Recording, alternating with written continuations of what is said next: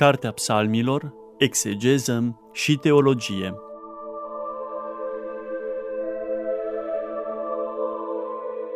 Program biblic susținut de preotul dr. Cătălin Varga, membru în Uniunea Bibliștilor din România.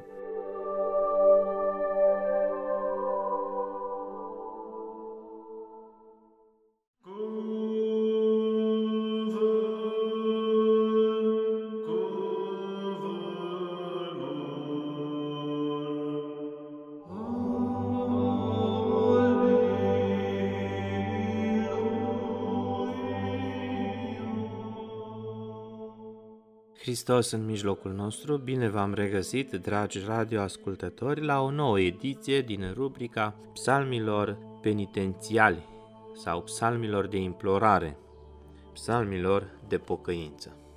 De data aceasta ne vom opri la Psalmul 24 în tradiția ortodoxă. Construcția exterioară a psalmului este un acrostih alfabetic, iar ca temă dominantă este o lamentație personală împletită cu declarații de încredere și cu reflexii sapiențiale.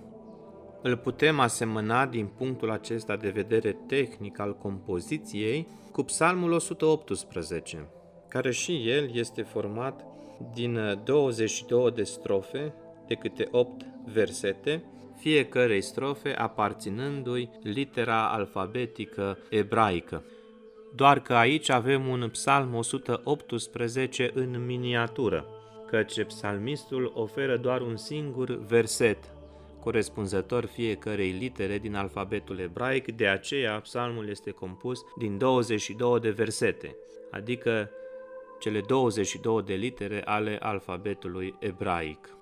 Ca un fir roșu, am putea să spunem, motivul invocării milei divine Iacve Aneni, Doamne miluiește-mă, brăzdează întregul spectru al acestui minunat acrostih poetic, unde literele Vav, care înseamnă cârlig, Zain, care înseamnă sabie, Iod, care înseamnă mână, și Ain, care înseamnă ochi, toate aceste litere ebraice, invocă anularea pedepsei prin sabie implorând mâna lui Dumnezeu care să-l ridice pe penitent din mocirlă precum peștele într-un cârlig.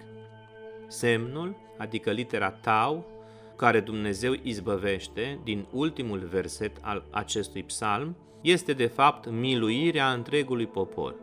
După cum avea și Sfântul Pavel să afirme în Romani 10 cu 1, că se roagă pentru Israel ca întregul popor să se mântuiască, tot Israelul să se mântuiască, Panta Israel. Vom studia în această emisiune psalmul acesta din perspectiva acestei tehnici a acrostihului poetic de factură ebraică. Dar până atunci, să mai spunem câteva noțiuni introductive, și anume că protagoniștii acestui psalm sunt trei, psalmistul, Dumnezeu și dușmanul. Acesta din urmă nu este doar cineva exterior celui care se roagă, dar este și în interiorul lui. Este păcatul nemărturisit care dă naștere suferinței și creează o ruptură între credincios și Dumnezeu. Totuși, cel care se roagă în ciuda păcatului său rămâne în opțiunea lui fundamentală un credincios. Acest psalm trasează aproape o definiție a săracului lui Dumnezeu, în același timp drept și păcătos. Este un om care se încrede în Dumnezeu, în versetul 3. Este unul care păzește legământul și legile lui, versetul 10. Este unul care se teme de Domnul, versetele 12 și 14. Fericitul Augustin spune că în acest psalm Hristos vorbește și se roagă în persoana Ecclesiae Sue, adică în persoana bisericii sale. Prin rugăciunea acestui psalm, Biserica este în întâmpinarea lui Hristos care vine și se dispune să înceapă drumul sacru străbătut de Domnul în misterele vieții sale muritoare atunci când a trecut printre noi săvârșind binele. Cu alte cuvinte, spune fericitul Augustin, în psalmul acesta se observă întâlnirea dintre Hristos și biserica sa. Hristos vine în lume ca să mântuiască de aceea avea să afirme Dumnezeu Iisus Hristos că a venit în lume să mântuiască pe cel păcătos și că nu cei sănătoși au nevoie de doctori, ci cei bolnavi. bonlavii care invocă mila lui Dumnezeu, Iahve Anini. Cu privire la împărțirea acestui psalm, avem un titlu în versetul 1a, avem o antifonă de început, primele trei versete, avem prima rugăciune de implorare, versetele de la 4 la 7. Avem o reflexie de tip sapiențial, versetele de la 8 la 14. Avem a doua rugăciune, versetele de la 15 la 20. Avem concluzia și antifona finală din versetele 21-22. Și acum, dragi radioascultători, să interpretăm acest psalm din perspectiva acrostihului iudaic. Dar vom urmări doar secvența legată de invocarea milei lui Dumnezeu, pentru că, după cum spuneam, suntem la categoria psalmilor de implorare. Începând cu versetul 1, 2, 3, 4, literele se succed în funcție de poziția lor în alfabetul ebraic, Alef, Beth, Gimel, Dalet, He și ajungem la Vav, care înseamnă cârlig, în versetul 6, unde cuvântul Domnului spune așa, Aduți aminte de îndurările tale, Doamne, și de milele tale, că din viac sunt. Voi citi doar din ediția Anania. Vedem cum prin mila sa Domnul ne trage spre el ca un cârlig. Reținem, prima literă este Vav, care în mentalul iudaic însemna cârlig. Cu această idee, psalmistul își construiește acest acrostih. Deci ca să înțelegem acest verset, ne raportăm la dimensiunea imageristicii literii respective ebraice, care înseamnă cârlig. Prin mila sa, Domnul ne trage spre el ca un cârlig.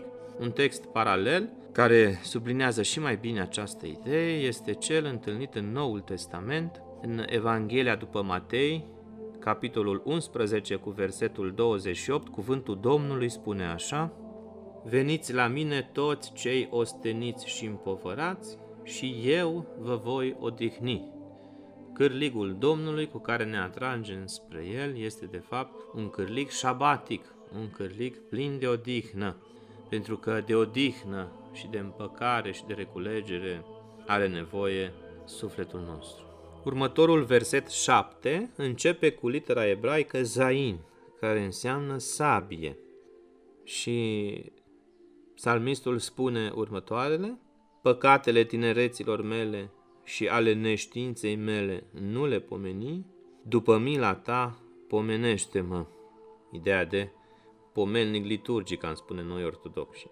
Dar ca să revenim la dimensiunea sa istorică, observăm că prin mila sa Domnul nu ridică sabia care stătea să cadă împotriva noastră. Deși Deuteronomul spunea clar că plata păcatului este moartea, totuși sângele mielului, sângele lui Mesia, sângele Domnului nostru Isus Hristos ne curățește de orice păcat și anulează sabia care stă să cadă asupra noastră. Uitați-vă, de exemplu, ce spune tot Noul Testament cu privire la această idee în Romani 5 cu 6 și în Apocalipsa 7, 13 cu 14. Voi cita aceste texte pe rând. Spune Sfântul Pavel așa, că în timp ce noi eram încă neputincioși, la vremea cuvenită Hristos a murit pentru cei nelegiuiți. El s-a făcut pedeapsă în locul nostru și El a îndurat sabia în locul nostru ca să ne izbăvească din moarte. Iar ceea ce spune Apostolul Ioan, după cum spuneam în cartea Apocalipsei sale, începând cu versetul 13, este de fapt o viziune apocaliptică, iar unul dintre bătrâni a luat cuvântul și mi-a zis, aceștia care sunt îmbrăcați în veșminte albe, cine sunt ei și de unde au venit? Și eu i-am spus, Domnul meu, tu o știi. Și el mi-a zis, aceștia sunt cei ce vin din necazul cel mare. Veșmintele și le-au spălat și le-au înălăbit în sângele mielului. Observăm, nu, o conotație antinomică. Sângele lui Hristos este cel ce purifică și conferă imacularea. Cu alte cuvinte, în logica psalmului nostru 24, anularea sabiei lui Dumnezeu este dată de sângele mielului, care ne împărtășim cu toții în actul Sfintei Împărtășanii. Apoi literele se succed, avem Heth, care înseamnă perete, Teth, care înseamnă șarpe, și ajungem la versetul 10, la cea de-a 10-a literă ebraică, Iod, care înseamnă mână. Și citim în versetul 10 următorul lucru, toate căile Domnului sunt milă și adevăr celor ce îi caută legământul și mărturiile. Cu alte cuvinte, prin mila sa Domnul mă ia de mână și mă ridică spre el, prin împlinirea legământului său. Aceasta înseamnă ca Dumnezeu să-și întindă mâna spre noi, ca noi să-i respectăm legământul. În Vechiul Testament, împlinirea sau respectarea legământului însemna ca poporul să respecte legea lui Dumnezeu și să o împlinească. Același lucru înseamnă și în Noul Testament, noul legământ, care este sângele lui Hristos curs pe cruce, ne îndeamnă și ne responsabilizează pe toți la o viață sfântă, la o viață ascetică, ca să nu murdărim cu sângele nostru păcătos, sângele cel sfânt al lui Hristos, pe care îl luăm în noi în actul împărtășaniei, spunea teologul francez Olivier Clement. Spuneam că acest psalm este o replică în miniatură a unui acrostih mult mai bogat, acela al psalmului 118. Acolo unde apare strofa dedicată mâinii lui Dumnezeu, începând cu versetul 73, textul spune așa, 118 cu 73, strofă, după cum spuneam, înălțată sau um, închinată acestei imagerii a intervenției lui Dumnezeu cu propria sa mână în istorie.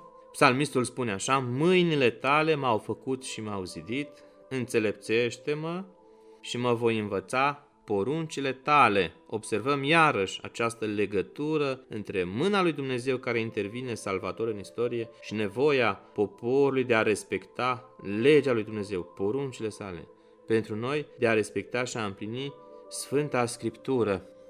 Iar dacă coborâm un verset mai jos, în 75, al aceluiași psalm 118, tot în tehnica crostihului lucrat, psalmistul spune, Cunoscut am, Doamne, că drepte, reținem, drepte sunt judecățile tale și că într-o adevăr mai smerit.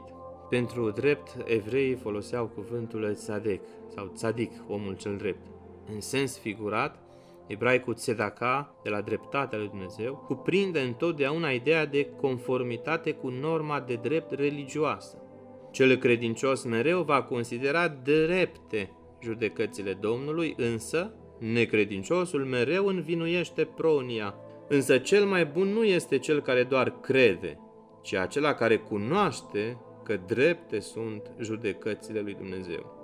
În sens religios-moral, prin țedec se redă ideea de plinătate, desăvârșire, echitate și lipsă de păcat. Cu alte cuvinte, Biblia sau Sfânta Scriptură este judecata cea dreaptă a lui Dumnezeu cu privire la noi oamenii. Și ca să rămânem tot în zona aceasta a acrostihului ce începe cu această literă iod, care înseamnă mână, vom mai da citire unui alt verset din Ezechiel 37 cu 19 ca să vedem o altă dimensiune a mâinii lui Dumnezeu care intervine într-o salvarea credinciosului său. Este vorba despre capitolul 37 din Ezechiel, vedenia cu oasele uscate, cum este el cunoscut, vedenia pe care profetul o are în Duhul Sfânt cu privire la restaurarea națională a lui Israel când se va reîntoarce din robia babilonică, iar în sens figurat, la restaurarea noastră a tuturor prin învierea Domnului Isus Hristos. În versetul 19 se spune așa, să le răspunzi, așa vorbește Domnul Dumnezeu, iată că voi lua toiagul de lemn al lui Iosif, care este în mâna lui Efraim, și ale semințiilor lui Israel, care îi sunt tovarășe, le voi uni cu toiagul lui Iuda și voi face un singur lemn, așa că vor fi una în mâna mea, zice Domnul. Deci vedem această dimensiune de unitate a intervenției mâinii lui Dumnezeu în istorie. Mâna lui Dumnezeu intervine ca să ofere din nou unitate poporului său atât de dezbinat. Iar în ceea ce privește ultima ocurență a ideii de milă, ea apare în versetul 16 al psalmului nostru 24, verset care începe cu litera ebraică Ain, care înseamnă ochi. Și versetul 16 spune așa, Caută spre mine și mă miluiește, că singuratic sunt și sărman. Cu alte cuvinte, prin mila sa, Domnul mă vede și mă va izbăvi din strâmtorare. Psalmistul se roagă ca ochiul Domnului să nu le treacă cu vederea. O perspectivă asemănătoare și mult mai plastică întâlnim de data aceasta în aceeași compoziție psalmică, de data aceasta psalmul 93 cu versetul 9, unde psalmistul spune următoarele. Se întreabă el retoric. Cele ce a sădit urechea, el oare nu aude? Cele ce a plăsmuit ochiul, el oare nu înțelege? Sau cu alte cuvinte, cele ce a creat ochiul, să nu vadă el nevoia în care eu mă aflu și să nu intervină el salvific în favoarea mea? Nici de cum. Dumnezeu vede și aude strâmtorarea prin care eu trec și prin acest psalm de implorare, de penitență pe care îl ridic în fața suveranității sale, prin intermediul acestei rugăciuni, El îmi va dărui izbăvirea pe care atât de mult o aștept. Iar acrostihul acesta se încheie în versetul 22 cu ultima literă din alfabetul ebraic, litera 22, tau, tâul, care înseamnă semn. Și în versetul 22 se spune așa, izbăvește-l Dumnezeule pe Israel din toate necazurile lui. Practic, semnul milei de pline a Domnului este izbăvirea întregului popor. Ceea ce spuneam și aminteam despre versetul din Romani 10 cu 1 al Sfântului Pavel, când se roagă lui Dumnezeu să-l mântuiască pe întregul Israel. Niciun evreu să nu fie dat afară din împărăția cea veșnică a lui Dumnezeu. Acesta este semnul desăvârșit al milei lui Dumnezeu, când El miluiește nu doar pe un singur om, ci întregul popor din care omul acela face parte. Practic vedem din nou cum de la o rugăciune personală, începută în versetul 1, spre tine, Doamne, mi-a ridicat sufletul Dumnezeul meu, în tine mi-am pus nădejdea să nu fiu rușinat în viac, deci de la această perspectivă a rugăciunii personale, se trece la rugăciunea colectivă, dominată de surparea egolatriei, când ne rugăm pentru ceilalți. În tocmai cum am văzut, dacă vă amintiți, în emisiunea trecută, când am exegetat psalmul 6 și am văzut în versetul 9 cum psalmistul ridică lui Dumnezeu două feluri de rugăciuni. Prima rugăciune personală și apoi rugăciunea în favoarea întregului popor, rugăciunea de Isis, cum este ea numită în tradiția ortodoxă. Icoana de Isis, înfățișându-ne pe Dumnezeu dreptul judecător și pe Maica Domnului care mijlocește la El pentru noi, ca Dumnezeu să-și reverse mila asupra noastră și să ne izbăvească și să ne dăruiască mântuirea. Cu alte cuvinte, psalmul acesta profund se finalizează cu acest verset, merită recitit, 22, Izbăvește-l Dumnezeule pe Israel din toate necazurile lui. Doamne, ai milă de întregul tău popor român și dăruiește mântuirea tuturor românilor. Cam aceasta este, așa în linii mari, interpretarea acestui acrostih. Repet, am accentuat doar literele ce construiesc ideea de invocare a milei lui Dumnezeu, insistând mai apoi pe ultima literă, pe litera tau, semnul de plinei milostiviri, după cum spuneam, care este izbăvirea întregului popor. Merită să aducem în discuție o altă perspectivă a acestui semn, a acestui tau, și o vom găsi în profetul Ezechiel, cel pe care deja l-am invocat în exegeza noastră, doar că de data aceasta ne oprim în capitolul 9. Așadar, Ezechiel 9, vom da citire primelor șapte versete, este un text mai lung, dar vine ca o mănușă, ca o continuare firească a tot ce am vorbit până acum. Capitolul 9 din Ezechiel se intitulează Pedepsirea nelegiuiților și cruțarea celor nevinovați. Și cuvântul Domnului spune așa, și el a strigat cu glas mare în urechile mele zicând, apropiatul sa pedepsirea cetății. Și fiecare avea în mână arme de nimicire. Și iată, șase bărbați veneau de pe calea porții celei înalte, cea care caută spre miază noapte și fiecare avea în mână o secure. Și în mijlocul lor era un om îmbrăcat într-o haină lungă până la pământ, iar peste mijloc purta o cingătoare de safir. Și au venit și au stătut în apropierea jertfelnicului de aramă și slava Dumnezeului lui Israel s-a ridicat de deasupra heruvimului care era peste ei către tinda casei și l-a chemat pe omul cel îmbrăcat în haină lungă până la pământ, care avea cingătoare peste mijloc și i-a zis, treci prin mijlocul Ierusalimului și pune un semn, reținem, pune un semn pe frunțile oamenilor care suspină și pe ale celor care se întristează, pentru toate nelegiuirile ce se fac în mijlocul lor. Și în auzul meu le-a zis acelora, mergeți după el în cetate și loviți. Ochii voștri să nu aibă nicio cruțare, voi să nu aveți milă, ucideți până la nimicire bătrâni și tânări și fecioară și prunci și femei, dar să nu vă atingeți de nici unul din cei ce poartă semn.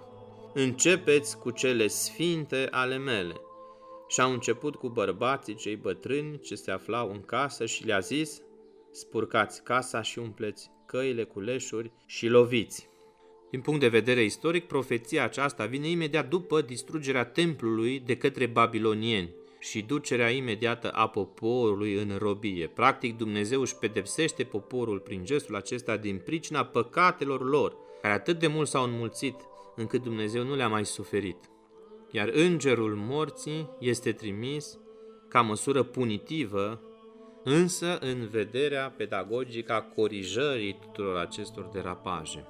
Interesant este că de sub sabia amenințătoare a acestui înger al morții scapă doar aceia care purtau semnul izbăvirii. În versetul 4 puneam să reținem treci prin mijlocul Ierusalimului și pune un semn pe frunțile oamenilor care suspină și pe ale celor ce se întristează pentru toate nelegiuirile ce se fac în mijlocul lor. Practic, semnul acesta este de fapt neliniștea sufletească a omului credincios când vede toate grozăviile și păcatele ce se petrec în jurul său. Adică el nu ia parte la nelegiuirea cetății, la nelegiuirile poporului său, ci se dezice de acestea și se roagă lui Dumnezeu ca să se milostivească și să-i izbăvească pe aceștia. Vedem o primă condiție pentru ca omul să fie pecetuit cu semnul lui Dumnezeu, adică să se separe de păcat. Exact imaginea omului sfânt în Vechiul Testament, pentru că acest cuvânt ce se folosește pentru sfânt în ebraică, kadosh, însemna să te separi de păcat. Sfințenia în Vechiul Testament însemna separare de păcat, întoarcerea cu spatele la păcatul îngrozitor ce se petrece în mijlocul tău, disocierea ta de toată această corvoadă a păcătoșilor. Doar aceștia poartă semnul izbăvirii pe frunțele lor. Și în versetul 6 se repetă și se spune să nu vă atingeți de nici unul din aceștia ce poartă semn. Interesantă este diortosirea mitropolitului Anania pe care eu o folosesc el oferă o notă de subsol aici la cuvântul semn și spune așa că în ebraică litera tau este pentru semn. Și așa și este, după cum am văzut și noi în Psalmul 24 și în acest text. În ebraică semn, adică tau, este numele ultimei litere a alfabetului, care avea formă de cruce, spune mitropolitul Anania. Acum, dacă ne uităm exact pe grafia literei respective ebraice tau, ea nu are neapărat semn de cruce, ci doar tâul din limba greacă. Acela are oarecum o formă de cruce. Însă, ideea, însă merită reținut această idee de cruce. Ea nu apare în grafia ebraică, repet, ci doar în cea greacă. Însă bine știm că textul ebraic este tradus în cel grecesc Așadar, și textul grecesc, Septuaginta, are importanța sa. Deci putem opera cu această imagine a semnului ca fiind crucea doar în perspectiva ă, textului grecesc al Septuagintei. Și noi, ortodoxi, nu greșim cu nimic dacă facem acesta, aceasta pentru că noi ne tragem întreaga tradiție biblică din Septuaginta. Spune mai departe Mitropolitul Anania, primii creștini l-au interpretat ca pe o anticipare a crucii și a răstignirii, adică acest semn care va fi pus pe frunțile celor credincioși. De evenimentul Paștilor se leagă și porunca din Ieșirea 12 cu 7, aceea ca evrei din Egipt să-și aibă casele însemnate cu sânge spre a fi cruțate de îngerul nimicitor. Practic, dacă ne facem așa o vizualizare a ușorilor ușii respective care au fost stropiți cu sângele mielului, dacă unim toate cele puncte cardinale, reiese forma Sfintei Cruci. Cam la aceasta se referă mitropolitul Anania, adică un semn prevestitor încă de atunci că doar prin cruce vom fi cruțați. Acesta este semnul izbăvirii noastre, Sfânta Cruce. Și spune mai departe în nota sa de subsol, dacă însă atunci era vorba de o măsură colectivă, aici, în Ezechiel, în textul acesta din capitolul 9, ea este aplicată numai persoanelor, adică persoanelor credincioase, rămășiței lui Israel, cum este cunoscută în teologia Vechiului Testament. Reținem, dragi radioascultători, după toate aceste ocurențe biblice ale Vechiului Testament, se pare că acest semn litera tau, ultima din alfabetul ebraic, își are o dimensiune mai înaltă în imaginea Sfintei Cruci. Și vedem în uh, Psalmul 24 că semnul prin care întregul popor este izbăvit sau miluit este, conform acestei interpretări, Sfânta Cruce. În Ezechiel, capitolul 9, observăm că îngerul nimicitor al morții, înainte să-și înceapă pedeapsa, pune o cruce pe frunțile celor aleși ca astfel ei să fie cruțați și această perspectivă o vedem reluată într-o formă desăvârșită în Cartea Apocalipsei, în capitolul 7, în Cartea Revelației Finale. Uitați ce spune cuvântul Domnului începând cu versetul 1. Deci reținem, mergem pe același fir al semnului care prefigurează Sfânta Cruce a Domnului nostru Isus Hristos, altarul său de jertfă în baza căruia noi toți suntem mântuiți.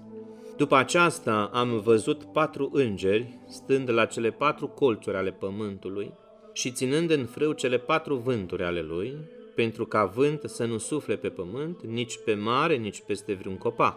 Și am văzut un alt înger care se ridica de la soare răsare și avea pecetea viului Dumnezeu, spune textul aici.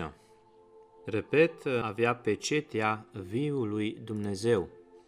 În uh, textul original, în limba greacă în care s-a scris Apocalipsa, întâlnim secvența Echonta sfragida theo zontos. Iar pentru acest semn, Apostolul Ioan în limba greacă a folosit termenul sfrages, sfragis. Acest uh, cuvânt grecesc sfragis, din punct de vedere literal, se folosea pentru ideea de pecetluire, de ștampilare a unui document oficial care arăta autenticitatea, care confirma, care certifica ceva. Iar uh, din punct de vedere, aceasta doar din perspectivă literală, din perspectivă duhovnicească, noi știm că am fost pecetluiți prin sângele mielului, sângele mielului vărsat pe Sfânta Cruce. Practic, semnul crucii este pecetluirea noastră a credincioșilor. În concluzie, pentru că timpul este pe sfârșit, înțelegem că mila lui Dumnezeu, semnul acesta divin, se manifestă prin Sfânta Cruce, prin imaginea supremă a iubirii lui Dumnezeu care ne-a fost nouă revelată. Acesta este semnul milostivirii lui Dumnezeu.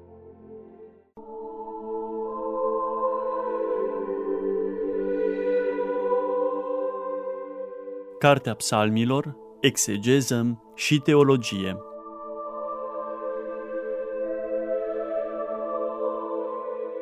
Program biblic susținut de preotul dr. Cătălin Varga, membru în Uniunea Bibliștilor din România.